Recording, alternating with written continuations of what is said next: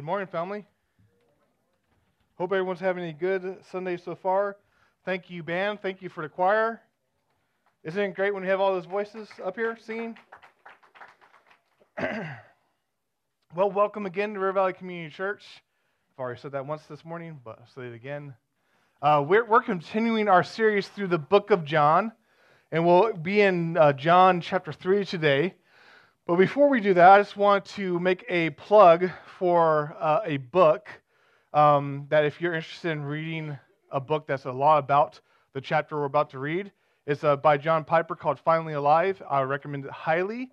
Um, if you are interested in reading it, just tell me and I'll buy you a copy because I think um, it's that good. So just come up to me afterwards and you'll get a copy. I don't have them with me, but I'll buy you a copy because I'm a nerd and I like to give books to people.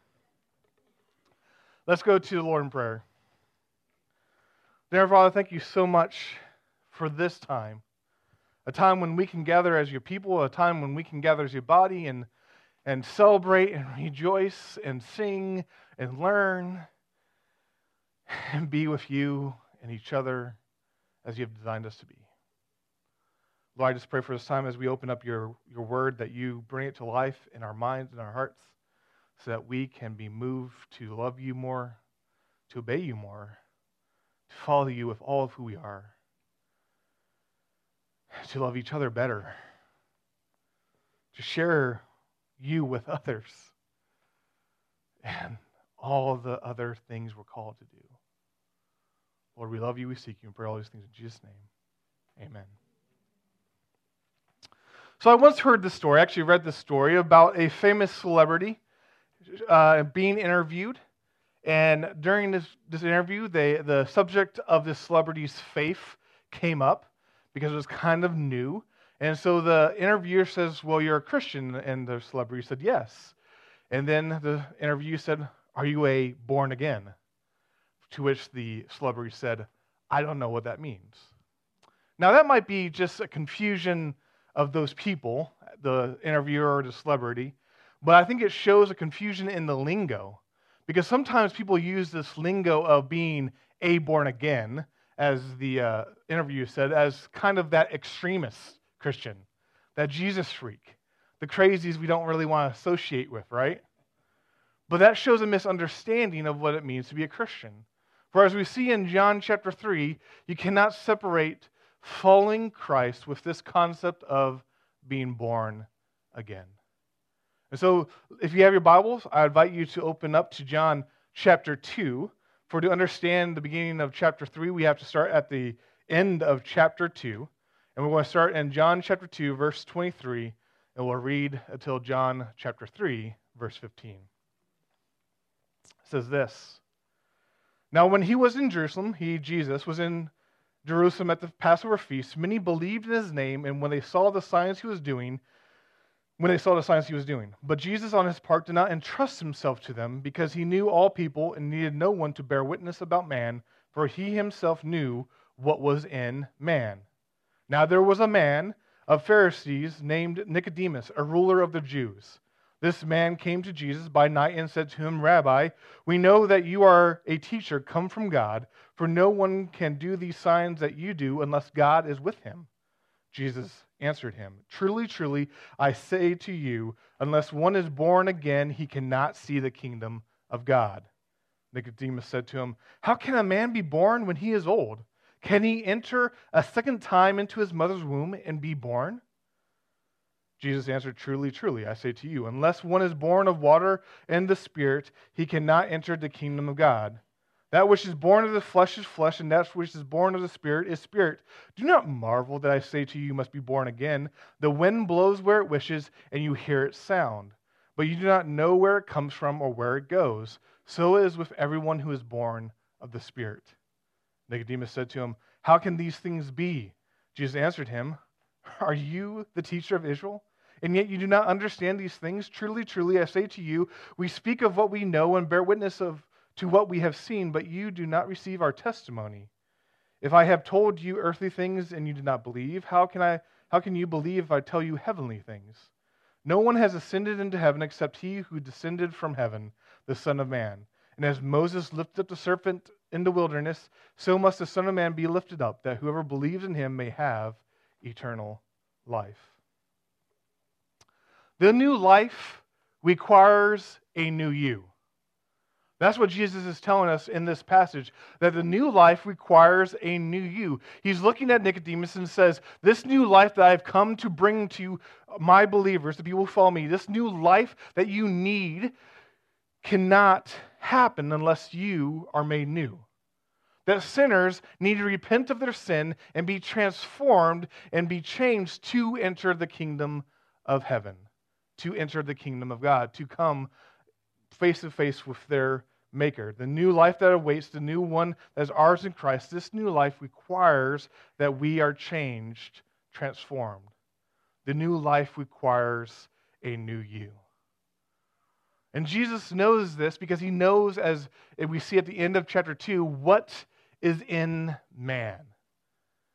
Jesus has performing signs and miracles, and it says that the people who believed in him in Jerusalem during the Passover feasts, but he did not entrust himself to them. Why? Because he knows what is in man, and he knows that these people are going to try to make him king without the cross, which is not the plan of God. That they don't understand fully of how that Jesus is coming to save humanity. And so he knows what is in man, which is that connection when with Nicodemus when he comes to Jesus in the night. Jesus knows this man as well. He knows what's in that man, Nicodemus. We see at the beginning of chapter 3, Nicodemus walks, finds Jesus in the night, most likely because it says he's a Pharisee. He's part of this, this party, this grassroots movement that, of being holier than holy, you know, following the law as perfect as it can. And he did not want his other Pharisees' buddies to know that he was going to go see Jesus. And so he traveled to Jesus. He went to Jesus in the night, and he confessed and professed something that the Pharisees didn't want people to say. He said, Jesus, we recognize, I know that you're from God because no one else could do the things you're doing. I know you're from God. And so Nicodemus here is expressing a fledgling belief. He doesn't, he doesn't recognize Jesus as the Christ, the Messiah, the one who's coming to save, but he's recognizing at the very least, Jesus, you have to be a prophet sent by God. And so he's expressing this fledgling belief. And what does Jesus say to him? It seems like a non sequitur to us, right? He says, Unless you are born again, you cannot enter the kingdom of God. Jesus says, unless you, Nicodemus, the holier than holier Jew that you are, unless you are made new, you cannot enter the kingdom of God. Because sinners cannot re enter a relationship with their Maker unless they're changed. That an unrepentant one cannot tag along and come to know God as we're supposed to unless they are changed. He says, You must be born again. That humanity is stuck. We're stuck because we have sinned and we are sinners and we're separated from our holy God and we cannot undo it on our own.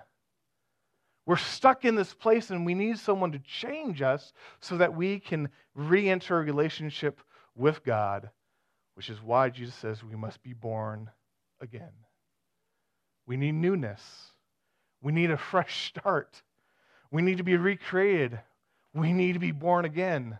The new life requires a new you. Have you guys ever wished for a do over? I know I have. Maybe way too much.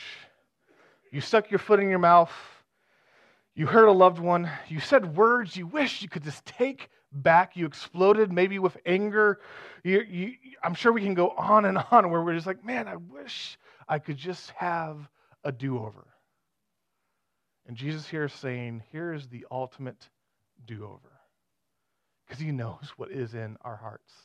He looks upon us, all of human humanity, and says, I know you, and I know you need a do over.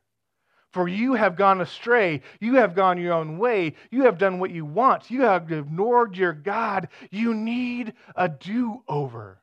You need a fresh start. You need to be made new. But this is not a fresh start like we would have a fresh start on the same flawed basis. No, this is a fresh start based on Him. That Jesus says, you need a do over, but a do over with me by your side, a do over with me walking by you, a do over with me carrying you through, a do over based on what I have done for you and how I love you. And this is what Jesus brings us because a new life requires a new you. But the new, new you is a, the new life in Christ is more than just a fresh start as we see it. It goes deeper than that. This is why Jesus describes it as a new birth. It's a whole new creation. It's a whole new you in the deepest sense of who you are. And he says you must be born of the water and the Spirit.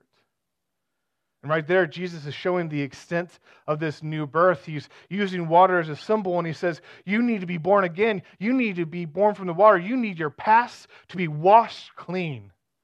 Your rebellion, your sins, your transgressions, the things you have knowingly done and the things you have unknowingly done, the, thing, the ways that are opposed to my ways, they need to be washed clean.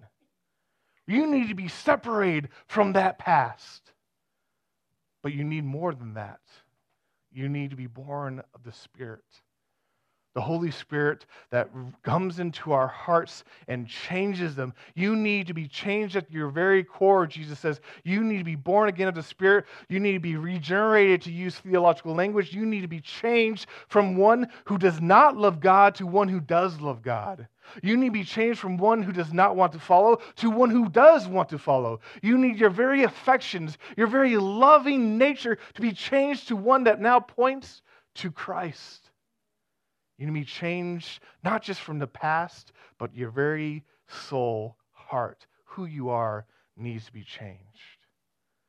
And this reflects the promise and the prophecies we see again and again through the Old Testament and New Testament that we are going to be changed from the inside out, that God's going to do this. And you can really see this clearly in Ezekiel chapter 36, 25 through 27, which says this I will sprinkle clean water on you, and you shall be clean from all your uncleanliness. And from all your idols I will cleanse you. And I will give you a new heart, and a new spirit I will put within you. And I will remove the heart of stone from your flesh and give you a heart of flesh. And I will put my spirit within you and cause you to walk in my statutes and be careful to obey my rules. We see this, this action that Jesus talked about, both being cleansed from our past and be made new in Ezekiel. Because we have two problems. All of humanity has two problems. We have sinned and we are sinners. We have sinned. We have done things knowingly and unknowingly, things that we not doing the things we're supposed to do, and just not doing the things we're we're supposed to do, and we that we have sinned. We have transgressed the law of God. We have lived for ourselves. We have been selfish. We have not been loving like we've been called to. We've been hurting people. We have used our tongue as a weapon and have cut people to the very quicks. We have not followed Christ as we're supposed to. In fact, we have done so, so many things. If you catalog them, it would be pretty depressing. All the ways in which we have done wrong. We have sinned. But we have, are also sinners. That before we know Christ, at the very core of who we are, we don't want God. For we want to be our own God. We want to be our own masters. We want to rule our own fate. That we are not only sinners, we I mean, we not only have sinned, but we are sinners. We are in rebellion actively against our Creator. And these two problems, the fact we have sinned and we're sinners, find their solution in this new life that Jesus brings to us this new life that Ezekiel promises, because we'll be cleansed from the past. We'll be separated from our past sin. It will no longer be connected to us. It will be paid in Christ. But more importantly than that, God will reach into our dead bodies and pull out a heart of stone, a heart that wants nothing to do with Him. He'll rip it out and give us instead one that beats and loves him We'll be made new to seek and to follow God. Because a new life requires a new you. If you believe in Christ, if you have professed Christ as your Lord and Savior, that's who you are. That's where you stand. Having been cleansed of your past and now been remade as Christ wants you to be made to follow Him with a new heart that loves Him. He does this. Because make no mistake, God does this. Christ does this. This is not something of our own making. We do not cause ourselves to be born again. That's almost as ridiculous as saying a baby caused themselves to be born.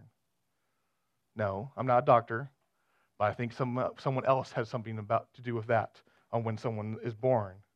And Jesus says it's the same with being born again in Him by water and spirit. We, we, we can't control it, it's determined by something outside of us.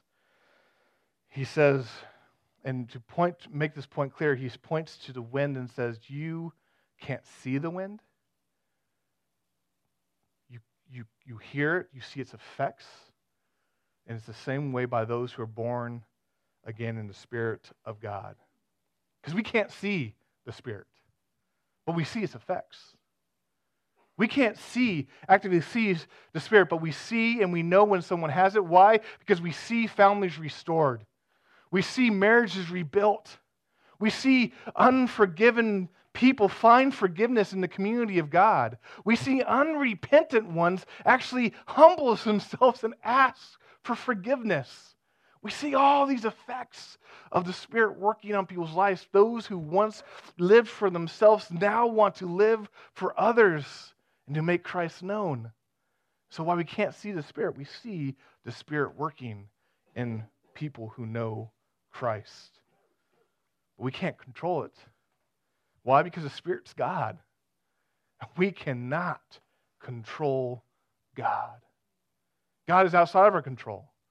And let me tell you, even though that might chafe us a bit, that's a good thing.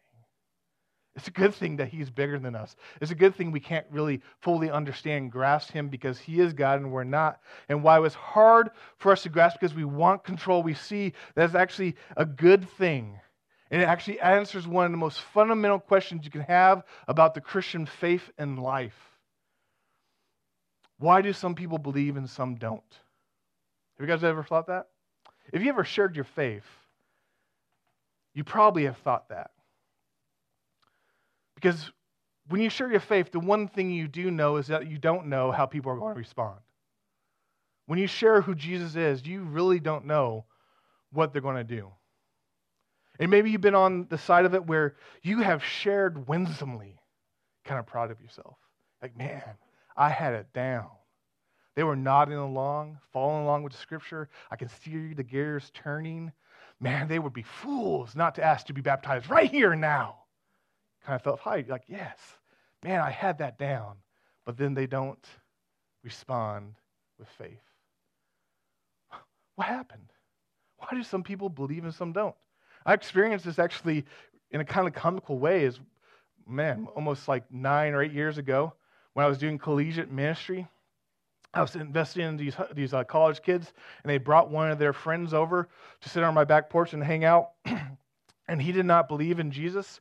And so all of a sudden it turned into the you know, Christian tag team witnessing hour, right? Because we had him cornered. He was a captive audience. And man, we had all of his answers, all of his questions answered before he even asked them. He was put into a corner of his own making. We're like, whoo, hallelujah, we're going to get a conversion on our hands. This is going to be great. And you can see the gears turning, and he had nothing to say.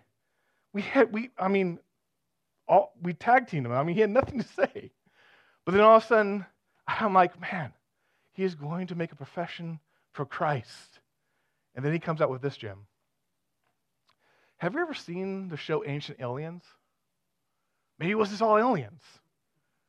What happened? I, I could have sworn that he was going to come to know who Christ was. And he pulls out that gem. Why do some people believe and some don't? But maybe we're on the other side of the spectrum where we have stumbled and fumbled our way through a gospel presentation, and then somehow, by the grace of God, someone says, Man, that makes sense. I want to know more about Jesus. What happened there? It wasn't me.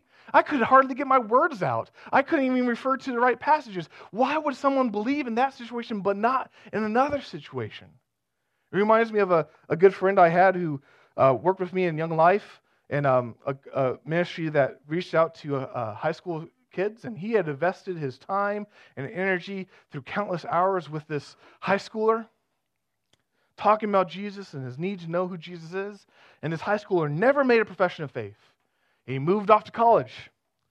And then my friend gets a call from this guy and says, Hey, man, I came to know Christ at a collegiate ministry meeting. My friend couldn't help it. He's like, Well, was this a better speaker than me? Did he have more convincing proof? Like, what made it click? And this guy was like, Nah, man, I don't know. I said, I just, I realized I believe this. This clicked for me. Why do some people believe and some don't? Well, Jesus tells us it's because the wind blows where it will. We don't understand it. We don't understand how God moves. But Jesus tells us why do some people believe? Why are some people born again? It's because the Holy Spirit moves in ways we can't know. The Holy Spirit moves when we least expect it. And sometimes when we expect the Holy Spirit to move, it doesn't seem to be moving how we want it to move, Him to move. The Holy Spirit works how God wants to work. And that is a good thing. It's a really good thing. Because if salvation, the Holy Spirit moving, was dependent upon me, I couldn't sleep at night. If someone coming to know who Christ was was dependent upon my ability to answer their arguments correctly, or my ability to be winsome and persuasive, or my ability to somehow convince them to change their mind, I could not sleep at night. For I would dread every waking moment that I was now sharing my faith, trying to find someone to share with them that Jesus is the way, the truth, and the life, because they're either going to hell without him or, or, or they're going to know him. And if it was dependent on me, that's a weight I could not bear. It would destroy me. So it's a good thing to know that it's not dependent upon me, it's dependent upon God. Now I know that God uses me and that He uses all of us who believe. And so I should train myself. I should know the answers. I should work hard to be winsome and, and persuasive when I talk to non believers. But I'm freed because I know it's not me. I'm freed. Why? Because I know when I slip and stumble, God is perfect. I I'm freed because when I know I don't have the right answers, God has the right answers. I'm freed because I know when I am not going to be persuasive enough, guess what? The Holy Spirit is as persuasive as He needs to be, and hearts are changed from rebellious people to people who know who Christ is. And so I'm actually free to share my faith. Why? Because when I share, I know when I trust that God is moving through my very words and that God can convince someone when I can't. I can't even convince my kid what to eat. How can I convince someone else that Jesus is the way, the truth, and the life? The Holy Spirit can. It can change someone who at the very core was a rebellious sinner into someone who now is a son and daughter of the Most High. I can't do that. And that is a good thing. It's also a good thing because it protects me in, in my view of my own salvation. It's not my doing. If it was my doing, I would puff up. I'm like, yeah, I got it going on, and you guys are fools if you don't believe. That's not how it is. Rather, I say, Oh, wretch that I am, a sinner of unclean thoughts and unclean actions. Praise be to God that you have saved me. Praise be to God that you took a rebel like me and made him your son. Praise be to you. It brings up this joy, it brings up this satisfaction that I have not done it, but Christ has done it. And it makes me realize that I am never a gatekeeper for who hears the word of God. No, everyone hears. Everyone is invited because they were just like me. And they need to know who Christ is. It's a good thing because it keeps us from thinking that somehow salvation is our own, and so now I have to keep and maintain it. And I have to get on the treadmill of, and run through these disciplines to remain a Christian. No. All that leads to is fear and legalism. But Christ doing it for me, the Spirit changing me, frees me, and I know that I'm born again in Him, not based on my own doing, but on His. I love how Russell Moore, uh, author, puts it like this He says, We're not promoted into the kingdom, we're not recruited into the kingdom. We are born again into the kingdom, born again to newness of life, and we arrive as we arrive in the first birth, carried by a power other than our own. We're not promoted. You don't do the steps and get your gold stars and all of a sudden promoted into the kingdom. You're not recruited into the kingdom. You know, some recruits are here, scouts are here. They're going to recruit me into the kingdom of God when they see my good stuff. No. You're carried along by another power. The Holy Spirit moves as where it wills, and it causes us to praise God. We rejoice in what He has done. We rejoice in how He has saved me. We rejoice and celebrate that He has changed sinners into saints. That He's made us, remade us from the inside out, transformed us, and we praise Him so much we know that He can do it to the worst of the worst and even the seemingly best of not the best.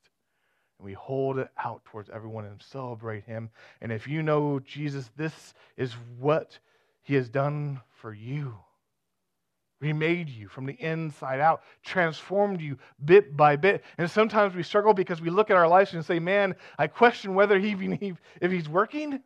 And we got to remind ourselves that this is a process as He's remaking us and conforming us to the image of His Son. And that we know from Philippians that once He begins a good work, He's going to carry out completion. And we know from Romans that if, if we love Him and He loves us, nothing can separate us from that. And so we're assured that He's going to finish this work that He started, He's going to carry us home. And so we rejoice and we praise Him.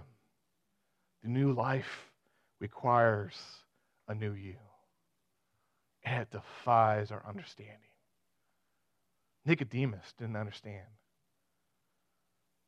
And we're right there along with him sometimes, right? Nicodemus hears that we need to be born again. And what does he say? Can a man enter his mother's womb? And what does this mean? He says, How can these things be? It defies our understanding. And Jesus looks at Nicodemus and says, It's not that you have an intellectual problem grasping this, Rather, is you have a belief problem grasping me.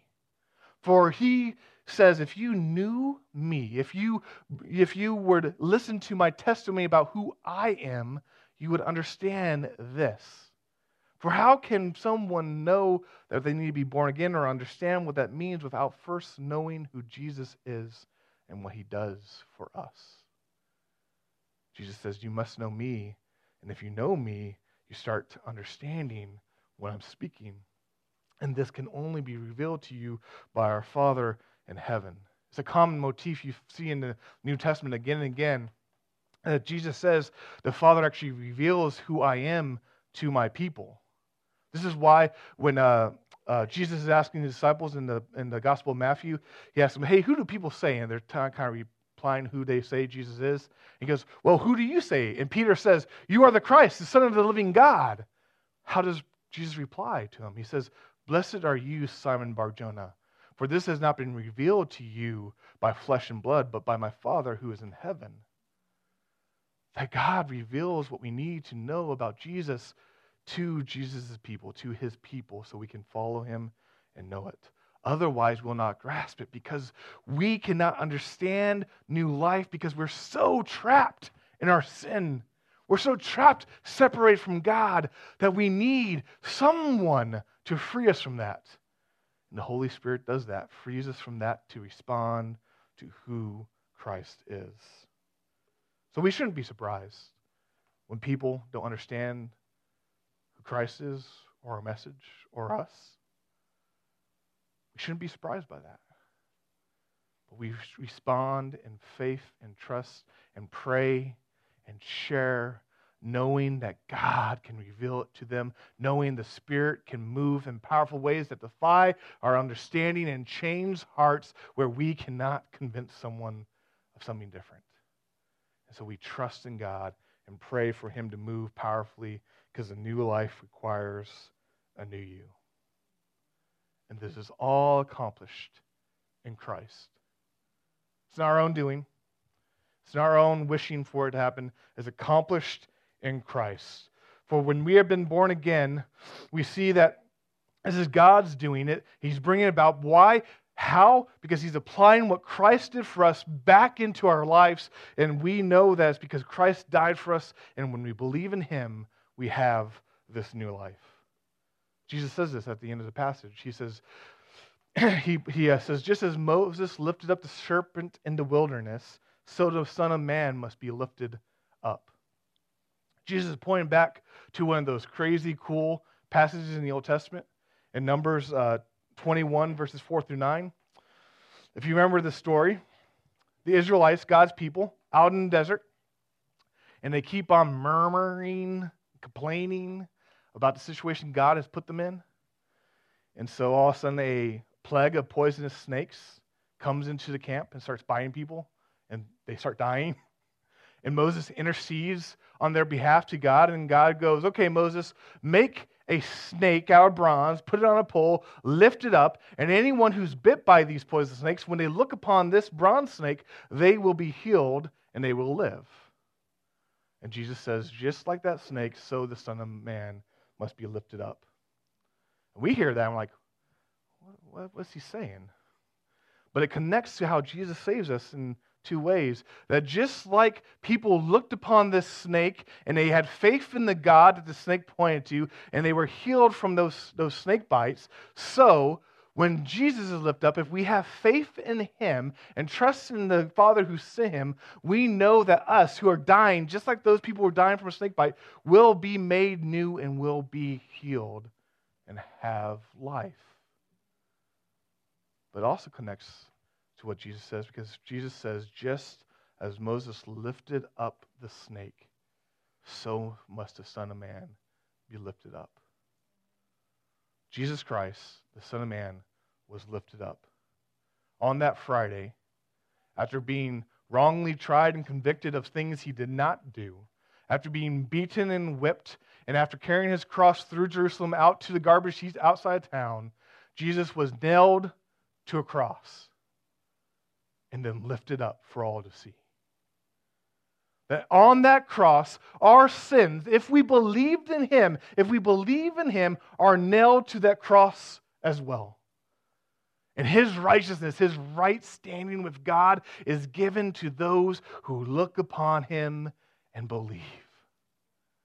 And so we are saved. Why? Because Christ has died for us. Christ has saved us, that we look upon him and we believe. The new life we have is in Christ and him dying in our stead and him and him living in our stead and him giving what was his to us so that we can now re-enter a relationship with our father in heaven.